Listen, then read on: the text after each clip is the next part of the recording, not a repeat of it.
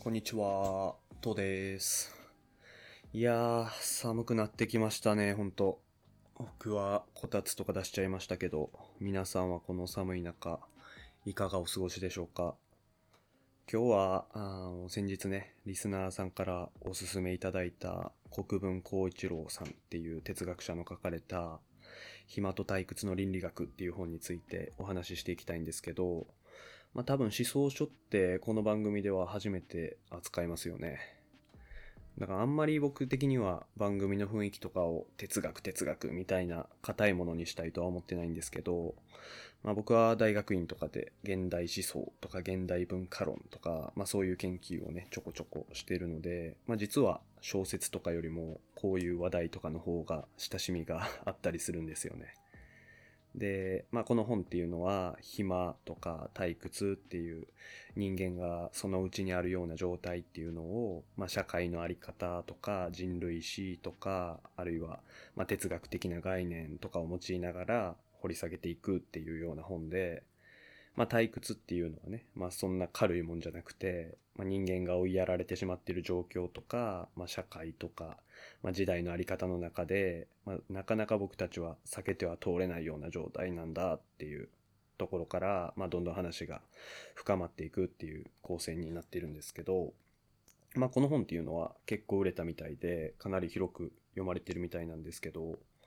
まあ、っていうのは多分、まあ、多くの人が、まあ、そういうかなり深い退屈っていうものに関して何かしら身に覚えがあって、まあ、そういう貧しさとか、まあ、貧困とか病気による苦しさとは別の、まあ、ある種なんだろう倦怠感とか気だるさの中で生きないといけないっていう苦しさっていうものをまあ時代のただ中で感じていて、まあ、できることなら、まあ、そこから抜け出したいと思ってるから、まあ、多分こんなにそんなに売れたんだろうなとは思うんですけど。で、まあ、僕個人的にもこの本とは、まあ、ちょっとした縁がありまして、まあ、一つには、まあ、僕の大学時代の、まあ、すごい仲の良かった友達の卒論のテーマがそれこそ退屈だったんですけど、まあ、その退屈っていう状態を分析する手がかりに、まあ、ハイデガーっていう20世紀の中でも指折りの、まあ、超ビッグネームの哲学者の書いた、まあ、刑事上学の根本諸概念っていう本を読解してて、まあ、その同じ本が、まあ、この暇と退屈の倫理学っていう本でも、まあ、かなりのページを割いて解釈されているんですよ。だからまあよこれ読んでてすごい大学時代を思い起こされたりして、まあ、ちょっとエモかったんですけどで、まあ、このねハイデガーっていう人の話も今日は少しだけしたいと思ってて、まあ、このハイデガーっていう人は、まあ、哲学をかじったことのねある人だったら、まあ、知らない人はまあいないだろうっていうような ビッグネームなんですけど、まあ、ちょっと悪名も轟いてたりしまして、まあ、ナチスにね、加担してしまったりとか、まあそういう、まあ歴史的な経緯から、まあすごい避けられてる哲学者でもあるっていう、まあ不思議な哲学者でもあるんですけど、まあ今日はね、できれば、この大哲学者の、思想の中にある魅力と、まあ危うさとかについても少しでも話せればなとは思ってるんですよ。で、まあ僕自身もね、その友達がそういう卒論を書いてたっていうのもありますけど、まあ、以前は僕も熱心にニーチェとかハイデガーっていうのを読んでた時期があるんですよね。っていうのはまあ大学の先生の中にハイデガーの研究者がいて、まあその人と僕は結構仲が良くて、まあいろんなこととかを話してて自然に読むようになっていったっていうところではあるんですけど、で、まあちょっとね、昔話にはなっちゃうんですけど、まあ僕が大学に入って一番最初に受けた、まあ、哲学の授業っていうのが、まあそのさっき言ったハイデガーのね、研究している先生の授業だったんですよ。で、それは確か、まあカントの啓蒙についてっていう本を、まあみんなで読解して、まあ議論するみたいな授業だったんですよ。で、まあ授業の中で、まあハイデガーの話とかも出てきたりして、で、まあ授業がね、終わったら、まあレポート課題っていうのがあって、まあその基本的にはその授業の中で出たこととか考えたこととかあるいはまあ文献とかを使って自由に書いていいよっていうまあそういう課題だったんですよ。でその時にまあ僕は生まれて初めてちゃんとある程度のまとまった文章っていうのをまあ書いたわけですよ真剣にね。でまあハイデガーっ、まあ、すっごい平たく言えば、まあ、人間がマジで生きるってどういうこととか、マジで生きるためにはどうしたらいいかっていうことを、まあ、考えた人なんですよ。まあ、それはまた後ほど喋っていくんですけど、で、まあ、個人的に、まあ、さらに個人的な話なんですけど、まあ、その大学にね、行く前に僕は浪人をしてて、で、その時ちょうど抑うつ気味というか、まあ多分病院とか行ってないですけど、まあ多分うつ病だったんですよ。で、まあその浪人生活中は、まあ勉強もね、ほとんど全くせずに予備校とかもほとんど行かず、毎日 DVD レンタルショップとか行ってさ、映画とかアニメとかを、まあね、見切られへんぐらいいっぱい借りたりして、で、まあそうね、帰りにコンビニで飲み物を買って、で、まあ、その飲み物飲みながら、ミルクティーとかね、飲みながら、まあずっと部屋の中で、その映画とかアニメとかを見て、で、飽きたら SNS 見て、で、まあそれにも飽きてきたら寝るっていう もう、史上最悪の生活をね 送ってたんですけど、まあ多分、うつとかの典型的な症状ですよね、多分。で、まあね、こういう時期があるかないかとかで、まあ、人生の手触りって人によって本当に理解し合えないぐらい変わってくるんだとは思うんですけど、なんかその時にまあ僕が感じてたことって、まあ言語化とかはちょっと難しいですけど、まああえて言葉にするなら、まあ気だるさとか退屈とか、まああとは他人とか世の中に対する、まあ恐怖だったんですよ。で、まあなんか、なんでかよくわかんないですけど、いじめられたとかでもないかったんで、なんでかはよくわかんないですけど、まあすっごいいろんなことにヘキヘキしてて、まあ自分の体とか、まあ症状とか、まあ世の中のあり方とか、自分が全然生きやすくはないな、みたいなことをね、ぼんやり感じていて、でも、なんていうの、肥大した自己愛みたいなのもあって、なんかここではないどこかで、まあ自分固有のあり方をしていて、なおかつ幸せであるような、なんかそういう状態があるような感じはするんだけど、でもなんかよくわかんないみたいな、なんかそんな変な妄想というか無双みたいなものを抱いてるんだけど、まあ世の中とかね、他人っていうのはやっぱ怖いし、そういう状態っていうのも自己愛とかの中であるけど、まあ現実味はあんまりないな、みたいな。まあこういうこと自体結構ありふれてるとは思うんですけど、まあなんかこういうところでやっぱりさ、人の態度っていうのは分岐するなと思ってて、まあそんなこと言っても生きていくためには妥協してでも頑張らんとあかんし、まあなんか目標とか動機を持ってやっていかんとしょうがないじゃんっていう、まあそういうこと考えた時期私もあるけどさ、みたいな、なんかそういう人と、なんかそういうこと自体を拒否したくなるというか、なんか生きていくためにはっていうもう前提自体にもはや現実味がなくなるっていうか、なんかそこまでして生きるって何なんっていう なんかちょっとした、なんて言うんですかね、屈折した騎士燃料というか、なんかそういったものを抱く人っていうのが多分いて、そういう風に分かれていくんだと思うんですけど、なんて言うんだろう。それを甘えとかってね、もちろん言う人ももちろんいるだろうけど、まあ、だから何なんだみたいな開き直りというか、そういう開き直った人の強さみたいなのは なんかあるかもなと思うんですよ。で、まあ退屈するっていうのは、まあなんか自分がこうじゃないって今ここにこうあるようなあり方じゃないようなあり方っていうものが、まあどこかにあると感じてるんだけど、まあそれっていうのは全然現実化されてなくて、しかもそれっていうのが、まあ具体的には何なのかっていうことが全然よくわかってないから、まあ具体的に現実の中で体を動かすことはできないみたいな、そういう空虚さを強く感じてたから、その自分、僕っていうのは多分退屈を感じてたんだと思うんですよ。で、これっていうのは多分今もかなりあって、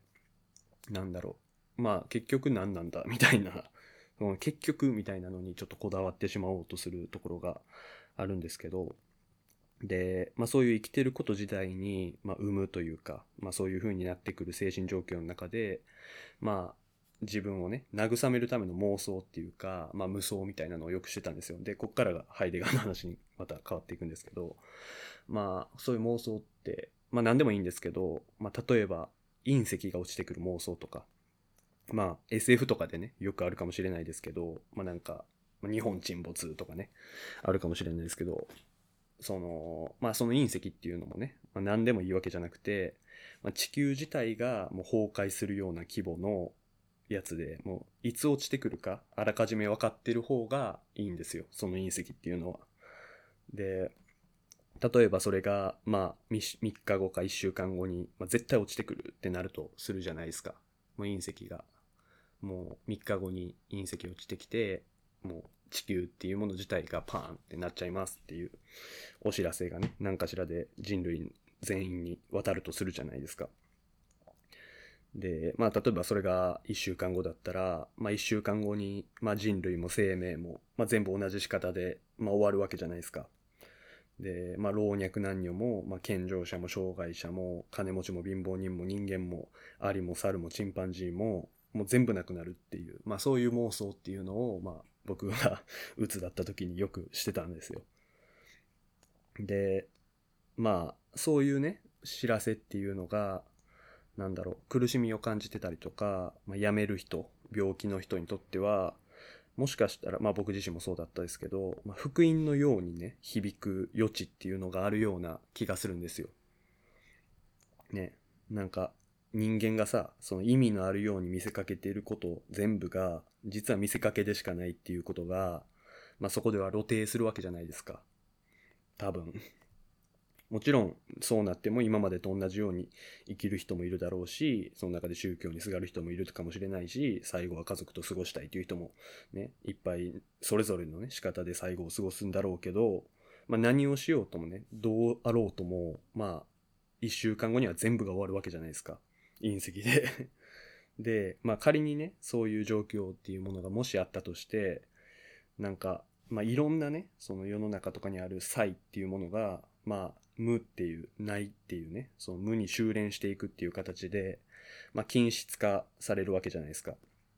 まあ、例えば僕とあなたの間の違いとか、金持ちと貧乏人の違いとか、まあ、健康な人と病人の間の違いとか、まあ、そういう違いっていうものとか、まあ、僕たちを縛っている制限とか、まあ、そういうものっていうのが、まあ、あるんだけど、もはやないことになる。まあだからその1週間、まあどっちみち1週間後には全部なくなるんだけど、この1週間の間っていうものだけで、そういうものっていうのがあるんだけどないっていう、何ら、何、意味を持たなくなるっていう、そういう1週間を遅れたら、なんかすごい、なんだろう、いいなって僕は思ってた時期がね、あるんですよ そういう1週間って最高の1週間かもしれないな、みたいなね。で、その、まあ、哲学用語とかで言えば、まあ、属性とか、まあ、性質っていうものが、まあ、ある種不問になるわけですよね。で、まあ、そこでは、まあ、その1週間の間では僕たちを区別しているもの、まあ、例えば顔とか名前とか色とか階級とか、まあ、そういう性質とか、まあ、属性っていう問題が退いていって、まあ、存在、まあ、あることとかないことっていうことが、まあ、前傾化してくることになるんだと思うんですよ、ある種。で、まあ、その、もう世界っていうのはね、その時に終わるんだけど、まあ、存在っていうことが前傾化されることで、まあ、自由っていうものを、まあ、人間っていうのは、まあ、本当の意味で知れるんじゃないか、みたいなことを僕は考えてて、まあ、なんていうか、慰めとしてたんですよ、それを。この悲しい現状のね、かわいそうかもしれないですけど。で、まあ、なんか、イメージとしては、まあ、世界がある種、中心に向かって凝集して、で、その凝集しきった後に最後発散して、パンって弾けて消えるみたいな、なんかそんなイメージが、あ、すごいいいイメージだなと思って、苦しみながらね、その わけのわかんないドラマとかアニメとか見ながら、そういうこと考えてたんですけど、で、まあそういうレポート課題っていうのがね、さっき出たって言いましたけど、そういうことをね、まあもう少しちゃんと詰めてね、書いたら、まあその大学の先生にね、そのハイデガーの問いっていうのを、これはよく捉えてると思う。問題意識っていうのをよく捉えてると思うわって言われて。で、おもろかったわって言って、初めて真面目に自分が書いた文章をね、そう言ってもらえて、まあそういうことね、今話したようなことっていうのが学問なのかどうなのかとかっていうのは、その時の僕にはもう本当どうでもよくて、なんか、あ、こういうことを考えてもいいんや、大学っていう場所はっていうふうに思って、まあ結構その当時はね、嬉しくてですね、なんか、懐かしいですね。まあ変な大学時代の思い出ですけど。まあでもさ、そんなこと言っても、まあ現実にはさ、まあ一週間後に隕石は落ちてこないし、まあ世界は当たり前ですけど破滅しないじゃないですか。まあ、だからそんな妄想何の意味もないじゃんっていう人ももちろんいると思うんですけど、そのハイデガーはね、さっき言った。ハイデガーは、まあ要するに多分ですけど、1週間後じゃなくても、本当はまあ誰でもそうじゃないかとかっていうふうに言ってるんだと思うんですね。だって僕たちは例外なく死ぬんだから、その、1週間後とか3日後とかそういうこととは関係なく、どうせ僕たちは死ぬんだからっていう、この死っていうのを起点に考えるわけですよ。で、まあそれをハイデガーっていうのは、まあ先駆的決意とかって言って、まあその死の間際とかじゃなくても、まあ隕石も何も落ちては来なくても、まあそのように、そういうあたかも隕石が一週間後落ちてくるかのように生きる自由っていうのが、まあ人間には、まあ根源的にはあるっていうようなことを、まあ言うんですね。で、まあすごいさ、当たり前っていうか、まあ自明なことなんだけど、僕たちはそれ、まあ要するにニヒリズムっていうことですね。ニヒリズムっていうのを、まあなぜか忘れてるから、まあそれを思い出さないといけないみたいな。それに目を向けないといけないんだみたいな感じのことを、まあ言ってるんだと思うんですよ。まあ実際はね、もうちょっと倫理的なんですけど。で、まあ彼っては、彼っていうのは、まあ多分そういうことを人に思い起こさせようとする、まあある種の傲慢さが、まああったんだと思うんですよ。だから、あの、ナチスとかにね、手を貸してしまったんじゃないかなって思う節はあるんですけど、で、まあ、やっとね、戻ってきて、この肥満と退屈の倫理学っていう本は、まあ、結局そういう決意とか決断とか自由っていうものを、まあ、ある種批判しているところがあると思うんですよね。だからまあそれっていうのは昔の僕の妄想に対してなんかそんなんでいいの？みたいな 感じでちょっと挑発してきてるやんとか思ったりしてちょっとムッとしたりするところもありましたけどっていうことでねやっと本の内容に入っていって手短に内容に触れていきたいと思います。まあまずそもそもね、その一応この国っていうのは、まあ、先進国で、まあ、物質的には、まあ、ある程度豊かなはずなのに、まあ、なんでそもそも退屈なんていうことが、まあ、あり得るのかっていうとこを、まあ、論じてるところからピックアップしていきたいんですけど、まあ、もちろんね、その今は経済的に困窮してる人がたくさんいて、みたいな、ちょっとした左翼的な問題意識ももちろんあると思うんですけど、まあ、一旦そういうのは置いといて、で、まあ、この本では、まあ、消費と浪費、浪費と消費っていう区別を用いて、まあ、現代の人々っていうのは、まあ、消費活動を強いられてるっていうんですね。で、まあ、消費活動っていうのは、まあ、そういうその豊かなね豊かにあるように見えてるものとか、まあ、物質とか、まあ、商品っていうのが、まあ、単なるものとか商品じゃなくて、まあ、記号になっちゃってる社会のことを指すんだっていうと言っててでその例えばなんだろう昔のね原初的な社会っていうのは、まあ、ある種のまず無計画さによって特徴づけられるんだとかって書いてるんですね。例えば、まあそもそもほとんど彼らっていうのは物を持ってないし、まあ道具とかもシェアし合ったりしてるし、まあなんて言うんだろう、計画的に食料とかを溜め込んだりとかは、まあそもそもしないと、全然。で、その、必要に応じて、まあお腹すいたなとかなったら借りに行ったりとか、まあなんかもう必要やなと思ったものを取りに行ったりして、まあその時にババーっていっぱい集めたりすると。で、まあなんでそんな風にね、生きられるかっていうと、まあそもそも自分たちの未来っていうのを彼らは心配したりする必要があんまりなかったからだと。だから、まあ例えば狩りに出かけたりしたら、まあいろんなものとかがね、いっぱい一気に手に入るけど、彼らは計画性っていうものを持ってないから、まあそれを一気に使い込んだりして、でまあ必要以上になっちゃったらもそれを全部パーって捨てて、でまあ次の地域に移動したりとか、そういうことをするんですって。まあだから言ってしまえば、すごい物を浪費するんですよ。必要以上にバーってやって、でも使い切られへんからバーって捨てて、みたいな、まあそういうある種の贅沢さっていうのが、まあ古代の社会にはあったと。で、まあその必要に際して何かを取りに行ったり、まあ満足すれば、そのものっていうのをためらいなく捨てられるっていう人たちから、まあ、なる社会っていうのがかつてあったのに対して、その現代っていうね僕たちが生きているこの時代っていうのが、まあ、どういうふうに特徴づけられるかっていうと、まあ、僕たちが囲まれて暮らしてるってものっていうのは、まあ、ものであってなんかものじゃないっていうところから出発するんですよね。その言ってしまえば、まあ、原初的な社会と違ってなんか僕たちはなんか僕たちが必要とするものを、まあ、社会によって作られてしまうようになったんだと。だから僕たちがま何を必要としてるかっていうことを、まあ、僕たち自身が決めるんじゃなくて僕たちからなんか僕たち自身の必要性っていうものが剥ぎ取られて、まあ、消費社会社会の側からどんどんどんどん与えられるものに、まあ、僕たちは自分を自分たちを委ねるようになったんだっていうふうに書いててだからまあ僕たちっていうのは、まあ、自分に本当は何が必要なのかとかそういうことが自分は何が本当は欲しいのかとかっていうことが分かんなくなっちゃったわけですよね。で、まあ、必要性とか欲求っていうものの意味っていうのが、まあ、多分ちょっと変わっちゃったんですよね。で、まあ、そこでは、まあ、もう僕たちの必要性っていうのは、まあ、市場とかっていうものにコントロールされるようになるわけですよね。だから、その、で、その市場っていうのも すいません、回り続けるために、まあ、いろんなテレンテクダを使って、まあ、僕たちに物を買わせように、買わせようとすると。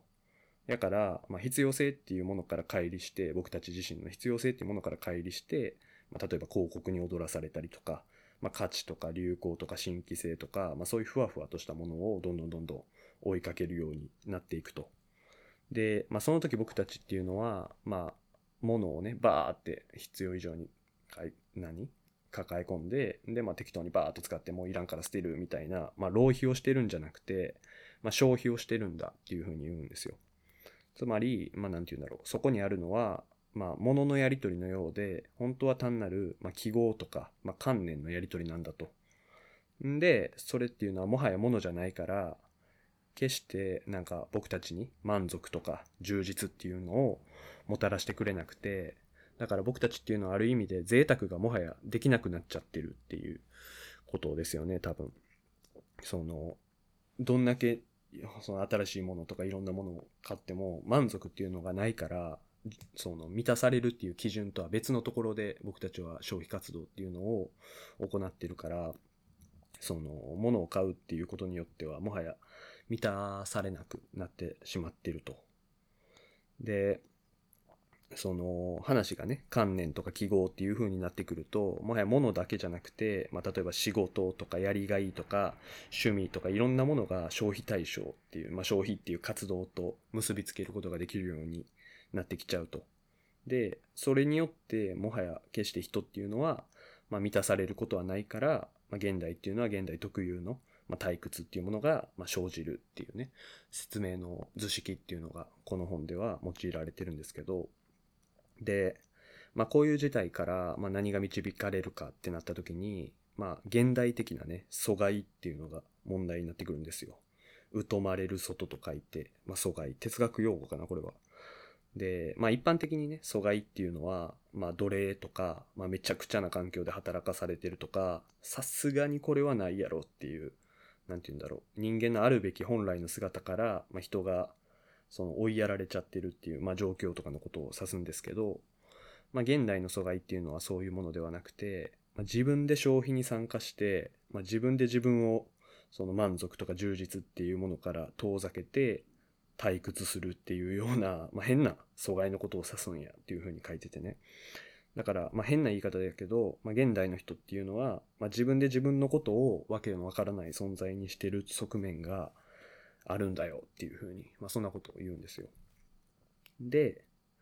でもまあこういう阻害っていうようなね、そんな言い方をしちゃうと、あの、本当の自分っていうのがあって、本当の自分から、まあ今の自分っていうのが隔てられてるんだっていうニュアンスをちょっと感じちゃうじゃないですか。まあ自分に限らず人間でもいいですけど。まあその要するに本当の自分の必要性とか、本当の自分の欲求っていうものがあって、まあ、それが、まあ、社会とか、まあ、自分自身のせいで、まあ、感じれなくなってるっていうことを、まあ、阻害って言ってるように聞こえるじゃないですか。でも、まあ、そうじゃないんだっていうふうに、まあ、国分さん、まあ、著者の人っていうのは言うんですよね。まあ、阻害っていうのが、まあ、現状に対する違和感とか、ないし、まあ、自分とか人間が、こうじゃないんだって、こうあるべきじゃないんだって思うような感覚を指すんやとしたら、まあ、本来性とか本来こうだみたいなのは、まあ、自分とか人間っていうのが、まあ、こうあるものだっていうことで、この二つっていうのは阻害と本来性っていうのは、まあ、必ずしもセットである必要はないんだって言って。その、なんて言うんですか、まあ、こうじゃないんだってで、こうじゃないからといって、なんかこうなんだっていうものがあるわけじゃないみたいなでも違和感はあるみたいな、まあ、そういう状態とかを指して、まあ、本来性なき阻害とか、この本には書いてたんですけど、まあ、要するにそういうことを考えたいんだっていう、まあ、本なんですね。この暇と退屈の倫理学は。っていうことで、まあ、やっとこさ、ハイデガーに戻ってこれましたけど、まあ、あんまりね、もう長々と話すのもあれなんで、本当にさらっといきたいんですけど、まあ、ハイデガーっていうのはね、その僕たちの退屈っていうのを、まあ、差し当たり3つに分類するんですよね。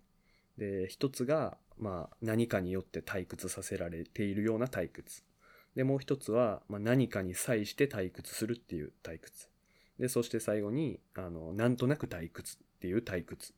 で、この退屈っていうのが、まあ、最初のものから、まあ、最後のものに至るまで、まあ、段階的に深まっていくんやと。で、一つ目の、まあ、何かによって退屈させられるっていうやつは割合分かりやすくて、例えば、わけわかんない授業を受けさせられてる時とか、まあ、電車を待たないといけない時とか、その病院の診察を待ってたりとか、その早くみたいな そういうやつですよね。早、早しろよみたいな。なんか時間がすごいノロノロしてぐずついていて、で、まあなんかそこにある何も、何者にも関心を持てなくて、まあ、例えば気晴らしにスマホをいじったりしながらしきりに時間を見たりして、でもスマホも見たくて見てるわけじゃないから、結果何も楽しくなくて、なんかその場所、その空間っていうのに適合できてない感情収集持つみたいな、まあそういう退屈っていうのがあるんだと。で、こんなんね、まあよくあるあるじゃないですか。で、あの、第2のね、退屈の形式っていうのが、まあ、何かに際して退屈することって言いましたけど、まあ、これはさっきと違ってね、させられるっていうような受動体にはなってなくて、まあ、例えばなんか休みの日とかに遊びに出かけて、まあ、それなりに楽しかったと。で、友人の気の利く、友人とのね、気の利く会話とか、まあ、華々しいね、風景とか、まあ、それなりいろんなものを享受して、まあ、楽しかったなって思って、今日一日楽しかったなと思って家に帰ってくるとするじゃないですか。でも、なんか帰ってきてみて、なんか違和感があるな、みたいな。なんか違和感あるなって思って。で、よくよくちょっと考えてみたら、本当は自分って退屈してたんじゃないかって気づくみたいな、そういう退屈のことを言うんですよね。そのお出かけの中にはね、その自分を退屈させるようなものは、ま、何もなかったのに、なんかこれ全体っていうのが、なんか退屈やったんじゃないか、これっていう、なんか変な退屈ですよね。あんまり文法的にはこういうことを退屈とは言わないかもしれないですけど、まあ、ハイデガーっていうのはまあそういう風に退屈を分類するんですよ。だから、充実していると見せかけた退屈みたいなことですよね。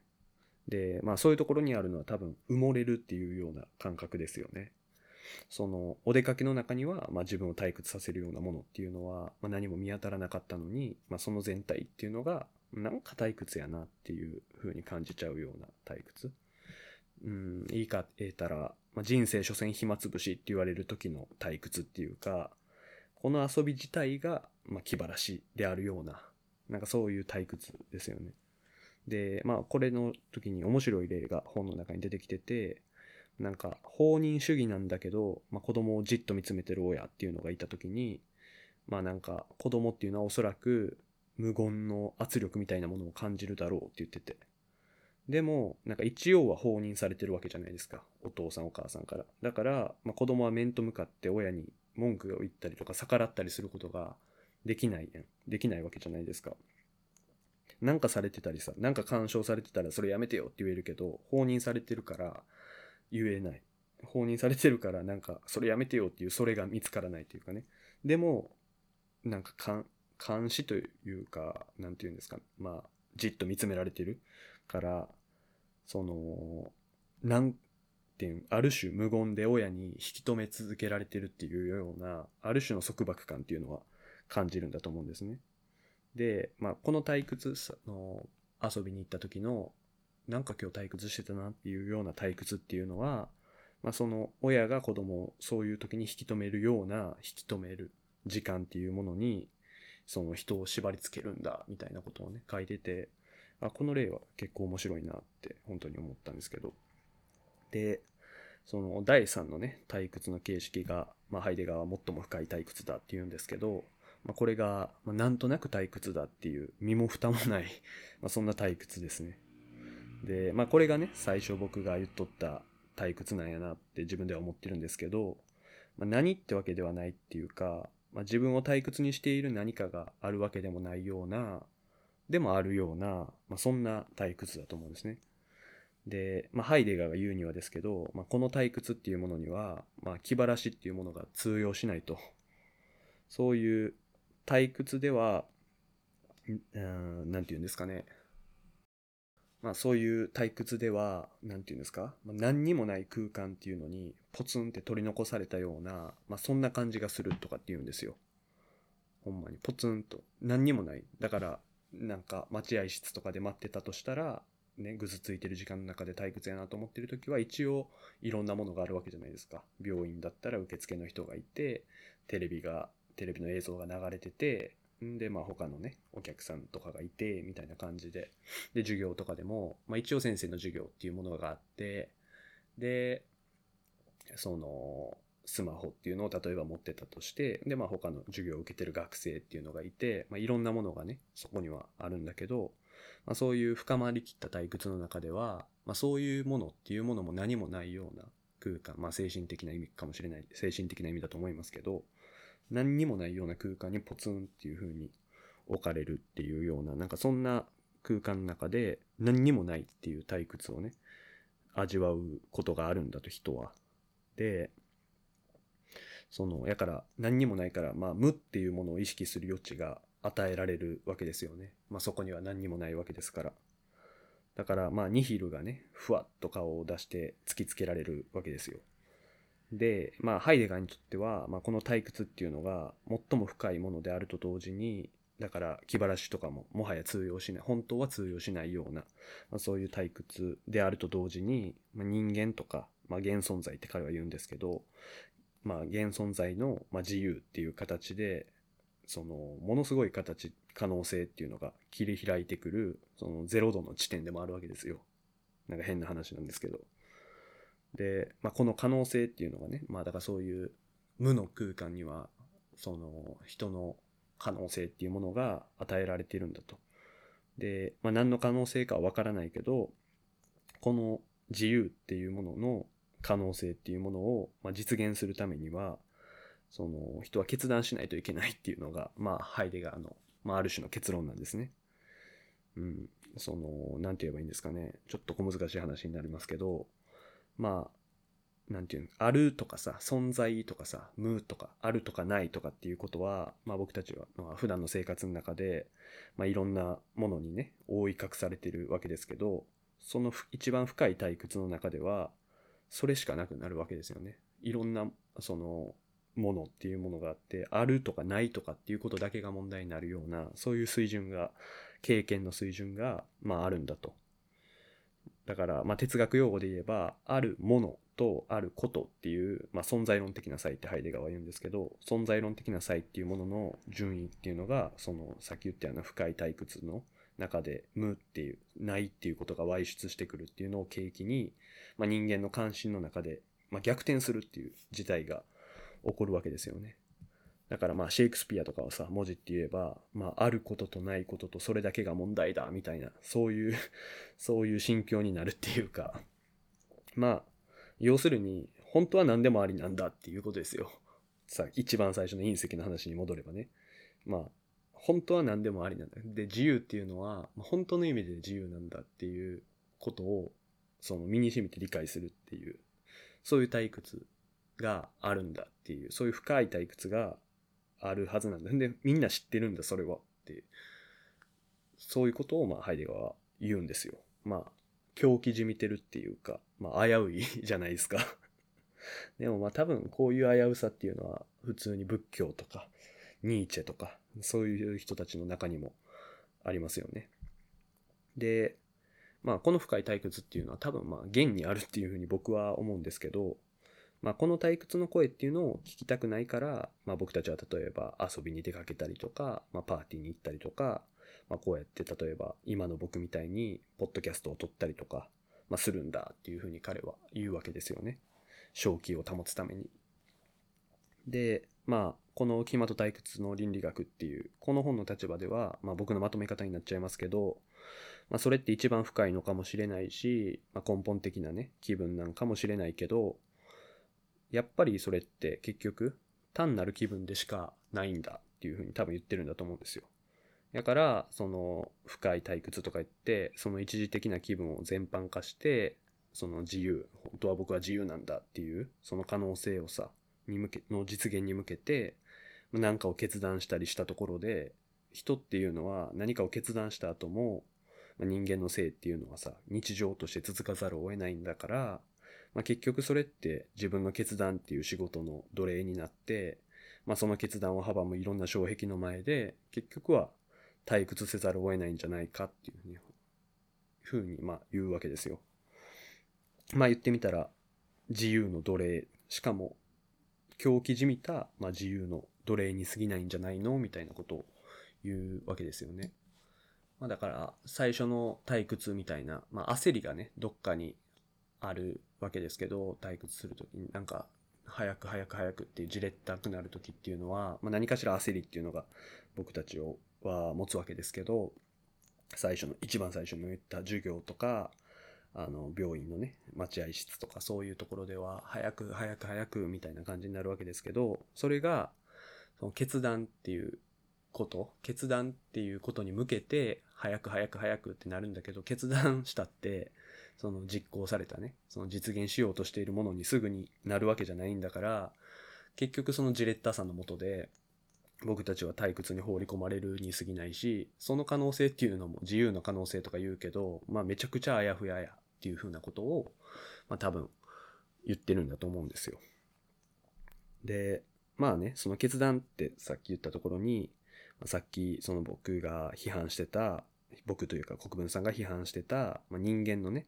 本来性っていうのを多分国分さんは読み取ってるんですよ。ね。まあ、ハイデガー自身も本来性とかってよく言うんですけど、言ってたんですけど、その、そういう本来性とかっていうのは、まあ、まやかしだっていうのが、まあ、国分さんの、まあ、立場なわけですよね。だから、なんて言うんですかね。まあ、人間っていうのは、その、第二の退屈、さっき言ったような、まあ、休みの日に遊びに行ったりとか、パーティーをしたりとかっていう、まあ、気晴らしとしての充実っていうのを深めていくのが、まあ、退屈と関わる上で、一番良いのだっていう、まあ、すごい、なんていうか言ってしまえばありてというか、まあ、穏健なね、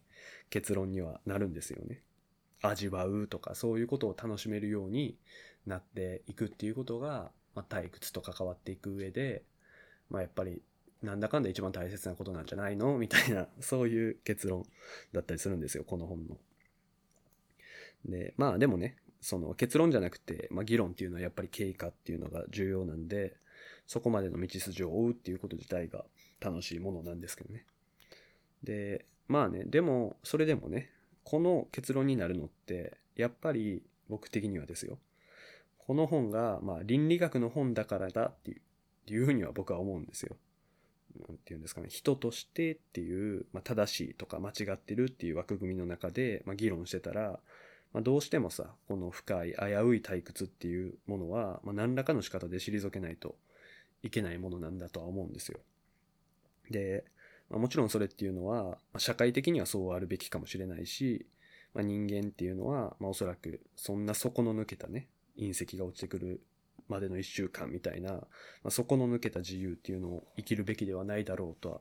思うんですけど、でも、まあ、やっぱりさ、同時に、この本当は自由なんだっていう、この本当はっていう福祉っていうのは、まあ、人間の耳にはね、どうしても聞こえてきてしまうっていうのも、やっぱり同時に事実だと思ってて、まあ、難しいですね。まあ今回もちょっと長くなっちゃいましたけど、まあこんな感じでまた撮ります。ポッドキャストフマニテートでは常時お便りを募集しています。質問、疑問、お悩み、番組の改善案等、内容を問わず何、内容を問わず何でも概要欄にあるフォーム、またはメールアドレス、または Spotify の方にある、えー、お便り欄の方に送っていただければ幸いです。ではまたね